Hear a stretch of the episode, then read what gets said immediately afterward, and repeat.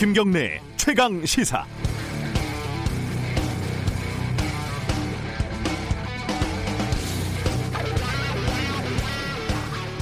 봉준호 동산을 만들겠다, 생가를 복원하겠다, 영화 기생충에 숟가락을 넣는 사람들한테 본 감독이 자기가 죽으면 해달라 이렇게 말을 했다더군요. 일전에 기생충에 얹은 숟가락 중에서 판촉 행사 같은 다소 뭐 귀엽게 볼 수도 있는 숟가락부터 다소 보기 역겨운 숟가락까지 다양하다 이런 말씀을 드린 적이 있는데 이제 기생충을 넘어서 바이러스에 숟가락을 얹는 경우도 나옵니다. 지난주에 청와대에서 열린 코로나19 대응을 위한 대통령과 경제계 간담회 자리에서 이재용 삼성전자 부회장이 내수 진작을 위해서 저녁 회식을 주 52시간 근무해서 예외로 해달라고 건의를 했다는 겁니다. 그리고 홍남기 부총리가 그제 화답을 했습니다. 회식은 주 52시간 근무제에 해당되지 않는다. 저녁 모임을 적극적으로 해달라. 이게 뭐 봉숭아 학당도 아니고요. 초등학생도 아니고 대학생이 강의 시간에 교수님한테 화장실 가도 됩니까? 이렇게 물어보는 격입니다. 교수는 거기다 대놓고 법적으로 문제가 없으니 화장실에 적극적으로 가라. 이렇게 얘기를 한 거고요. 네이버에 구글에 회식은 근무 시간에 포함되나요? 라고 물어보면은 아, 정말 답변이 많습니다. 노무사부터 변호사, 초딩까지 다 알고 있는 얘기입니다. 삼성에는 노무사도 없고 법무팀도 없는 건가요? 무엇보다 코로나19라는 국가적인 위기 상황을 논하는 자리에서 한국 최대 기업의 수장과 한국 경제 최고 컨트롤 타워 간의 대화의 수준이 이 정도면 보는 국민들이 너무 허탈하지 않겠습니까? 2월 21일 금요일 김경래 최강 시사 시작합니다.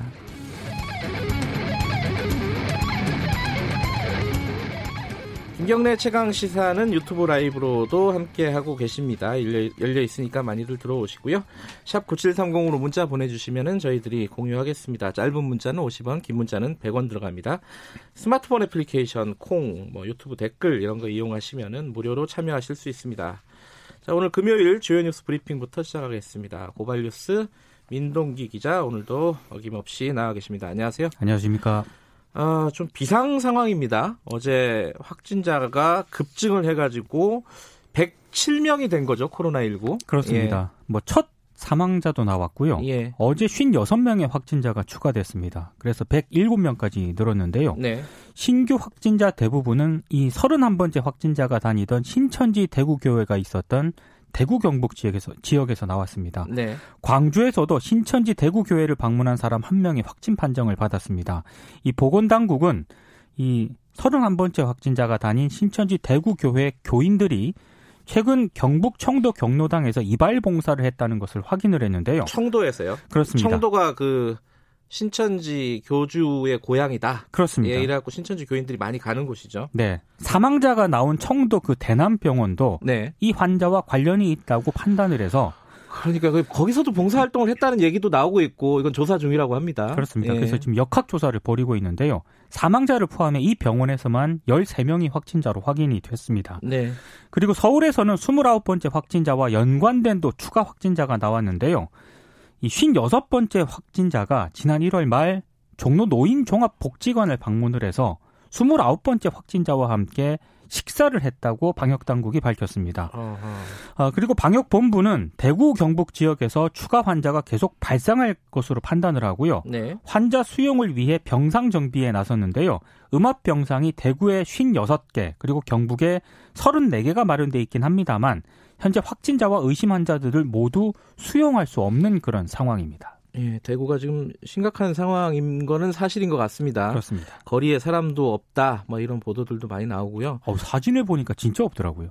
예, 그 그러니까 이게 지금 매일매일 오전, 오후, 또 밤사이 확진자가 계속 바뀌잖아요. 그렇습니다. 숫자가 한 명씩, 두 명씩 늘기도 하고 어제 같은 경우에는 50, 50명 이상이 훌쩍 늘었는데 그러니까 뭐 이렇게 한명 한 명 이렇게 지금 따지면 지금 헷갈리는 상황이기 때문에 네.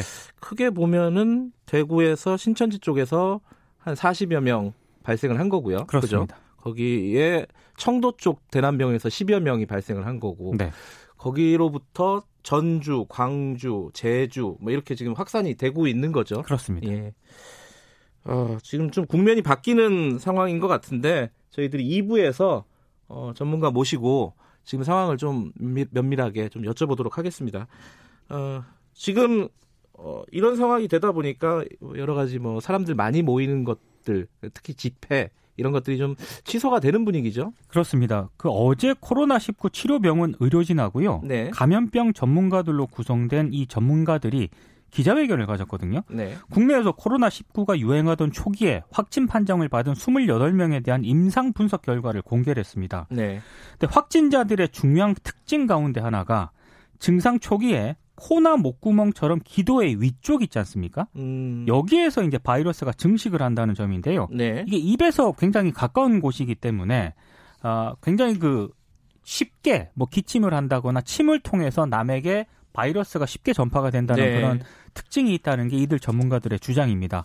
그래서 사람들이 이 좁은 공간에 밀집되는 상황을 완화할 대책을 마련해야 한다고 강조를 했고요. 네. 집회 자제라든가 휴교, 재택근무 등을 시행을 해서 코로나19 확산 속도를 늦춰야 한다 이렇게 음. 강조를 했습니다.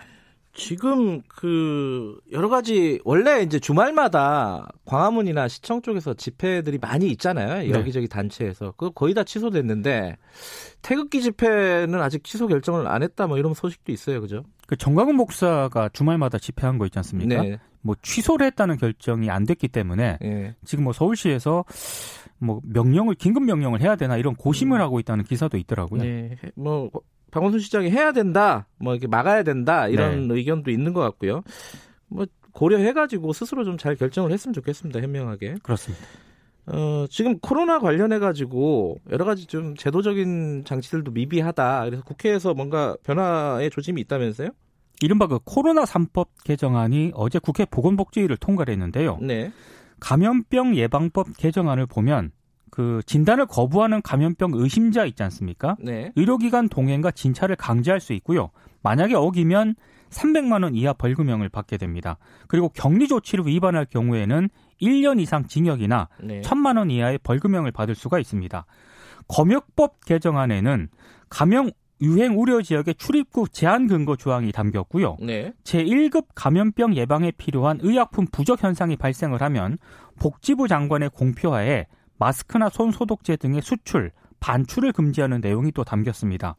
그리고 의료법 개정안에는 감염병 의심자가 발견을 에, 감염병 의심자 발견 때 지자체 또는 보건소장에게 신고를 의무화했는데요. 네. 이번 개정안들은 26일로 예정된 법사위를 거쳐서 이달한 국회 본회의를 통과할 것으로 예상이 되고 있습니다. 어, 필요하니까 지금 이런 것들을 고치는 건데 그렇습니다. 이게 본회의 통과가 빨리 돼야 될 텐데 이거 국회가 이거를 또 제대로 합의를 할지 이건 좀 지켜봐야 될 것 같습니다. 어, 문재인 대통령이 시진핑 주석하고 통화를 했다고요 관련해서? 네, 코로나 확산 그19 확산 방지를 위해서 두 나라의 임상 치료 경험을 공유하고요. 네. 방역 당국 간 협력을 강화하기로 했는데요. 32분 동안 통화를 했다고 합니다. 네. 그리고 상반기 내에 시진핑 주석의 방안을 또 변함없이 추진한다. 네. 이런 뜻도 재확인을 했습니다. 어, 중국하고 이 코로나 관련해서는 좀 협력을 해야 되는 상황입니다. 그죠? 그렇습니다. 정보도 공유해야 되는 거고. 네. 어, 코로나 관련 소식은 2부에서 저희들이 조금 더 어, 알아보도록 하고요. 다른 소식도 좀 전해주시죠. 산재 사고로 원청보다 하청에서 네. 더 많은 사람이 목숨을 잃은 제조 대기업 한 10여, 10여 곳의 명단이 어제 처음으로 공개가 됐거든요. 네. 포스코 포항제철소, 삼성전자 기흥공장, 뭐 현대제철, 포스코 광양제철소, LG 디스플레이, SO일, 뭐 르노 삼성 자동차 이런 제조 대기업이 이름을 올렸습니다. 네. 공공부문에서는 한국철도공사가 유일하게 포함이 되는데요. 이 11개 사업장이거든요. 네. 2018년도 기준으로 모두 17명의 사망자가 발생을 했는데 16명이 합청업체 소속입니다. 네. 원청에서 사망자가 나온 곳은 철도공사가 유일했고요. 사고 발생 유형으로는 질식이 7명이었고 추락과 끼임이 각각 4명이었습니다. 그러니까 이들 사업장의 특징이 하청 노동자보다 많은 수의 원청 노동자가 근무를 하고 있었는데도 불구하고 사망 사고는 유독 하청 노동자들에게만 집중이 됐다는 건데요. 네. 이른바 그 위험의 외주화가 진행됐다는 얘기입니다. 노동부가 올해부터는 원 하청 산재 통합 관리 제도를 500인 이상 사업장까지 확대하기로 했습니다.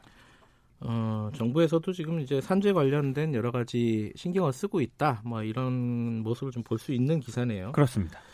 어, 다음 소식은요? 병원 내 그 직장 내 괴롭힘을 의미하는 태움 있지 않습니까? 태움 문화. 네. 네. 태움 피해를 본 전직 간호사가 근로복지공단에 산업재해 보상을 신청을 했습니다. 네. 건강권 실현을 위한 행동하는 간호사회가 어제 기자회견을 가졌는데요. 이 전직 간호사 A 씨가 산재 신청을 하게 됐다고 밝혔는데요. 네. 이 A 씨는 2018년 초임, 2018년에 초임 간호사로 부임을 했는데 지난해 초까지 두 곳의 병원에서 근무를 하다가 정신질환을 앓게 됐다고 주장을 했습니다. 어. 그러니까 뭐 과중한 업무 부담이라든가 예. 선배 간호사의 과도한 질책 등을 정신질환의 원인으로 지목을 했는데요. 네. 2018년 2월에 서울 아산병원 중환자실에서 일하던 박선욱 간호사가 이제 죽음을 맞이했고요. 그리고 2019년 1월에는 서울의료원에서 일하던 서지훈 간호사가 또 스스로 목숨을 끊었거든요. 네. 그러니까 반복되는 간호사의 비극에는 이 병원의 불합리한 인력 구조라든가 조직 문화 등이 자리하고 있다는 게 이들의 주장입니다. 네. 어, 정치권 소식 간략하게 좀 정리하고 마무리하죠. 더불어민주당이 이제 선거대책위원회를 어제 공식 출범을 시켰는데요. 네. 일부 언론이 그 민주당 최고위 회의에서 김남국 변호사를 강서갑이 아닌 다른 지역에 출마시키는 쪽으로 의견을 모았다 이렇게 보도를 하고 있습니다. 네. 한겨레는 대신에 금태섭 의원에게 일종의 사과성 입장 표명을 요구했다 또 이렇게 보도를 하고 있습니다. 이게 어, 보도는 나오고 있는데 당에서 공식적으로는 아직 뭐 정리가 안 된 거예요, 그죠? 공식적으로는 지금 밝히지 네. 않았고요. 일부 언론이 이렇게 보도를 하고 있습니다. 저희가 3부에서 이낙연 선대위원장이죠. 네. 에, 연결해가지고 어, 인터뷰를 할 텐데 이것도 좀 물어보도록 하겠습니다. 미래통합당 소식은요? 김광림 최고위원하고요. 네. 최규일 의원이 4월 총선 불출마를 선언을 했고요. 강효상 의원도 출마지를 서울 강북으로 옮기겠다고 어, 선언을 했습니다. 네.